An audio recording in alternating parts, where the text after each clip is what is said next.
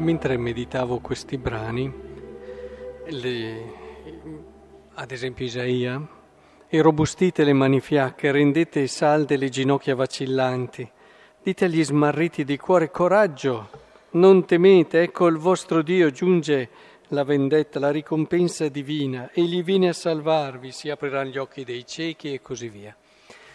C'è un clima sereno, un clima, clima pacifico di chi è, è, contento, si sente contento dentro e guardandomi intorno effettivamente il Natale ci dà questo senso.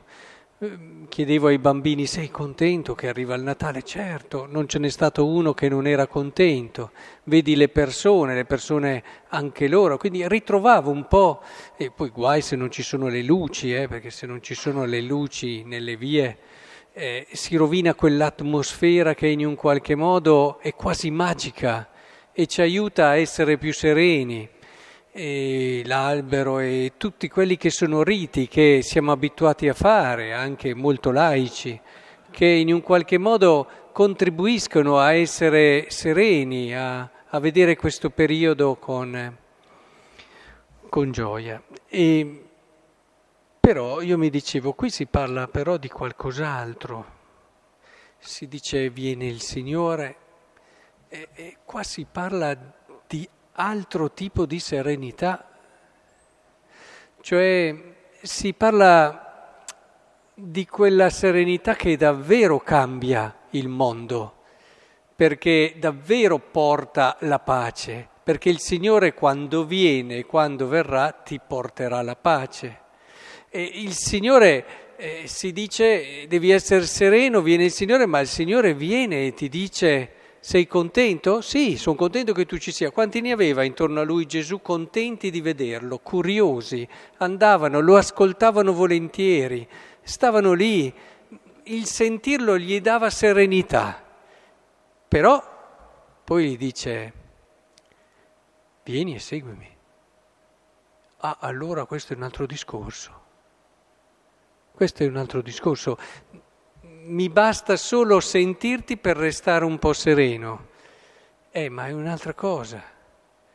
Il giovane ricco di cui si parla nel Vangelo è un esempio tipico, ma lui è l'esempio raccontato, ma quanti ce n'erano che amavano ascoltarlo tra la folla, che si esaltavano quando vedevano i miracoli, ma nel momento in cui avrebbero dovuto lasciare tutto per seguirlo si fermavano. È un po' quello che secondo me hanno provato queste persone del Vangelo che abbiamo ascoltato oggi, quando si danno da fare, scoperchiano il tetto, arrivano davanti a Gesù e Gesù gli dice ti sono perdonati i peccati. Sì, ma non è questo quello che eravamo venuti a cercare qui da te Gesù. Era altro, era altro. Vedete, un po' la liturgia di oggi desidera riportarci a quello che è il senso del Natale. Viene il Signore e ci porta la gioia, certo. L'unica vera gioia possibile ce la porta Lui, ma questa gioia è legata al vieni e seguimi.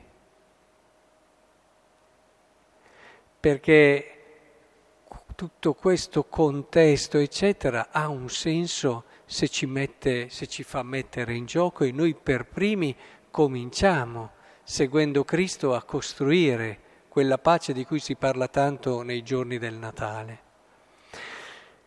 Ecco allora, vorrei che davvero in questo avvento il Signore ci aiutasse ad avere questo spirito di gioia, quello del Vangelo lo spirito di chi ha trovato qualcosa per cui perdersi, qualcuno da seguire, ha trovato un senso e uno scopo per cui dare la propria vita. Questa è la pace del Vangelo, è la gioia del Vangelo, questo è quello che cambia la nostra vita e ci renderà, ci renderà davvero felici, non come quelle pillole che ti tirano sull'umore eh, queste luci che vediamo, tutto il contesto intorno a noi assomiglia un po' a quelle pillole lì che ti tirano su un po' l'umore, ma poi l'effetto passa. Entriamo allora nella logica della gioia che il Natale rappresenta e diventiamo anche noi annunciatori di gioia perché abbiamo avuto il coraggio di seguire Cristo.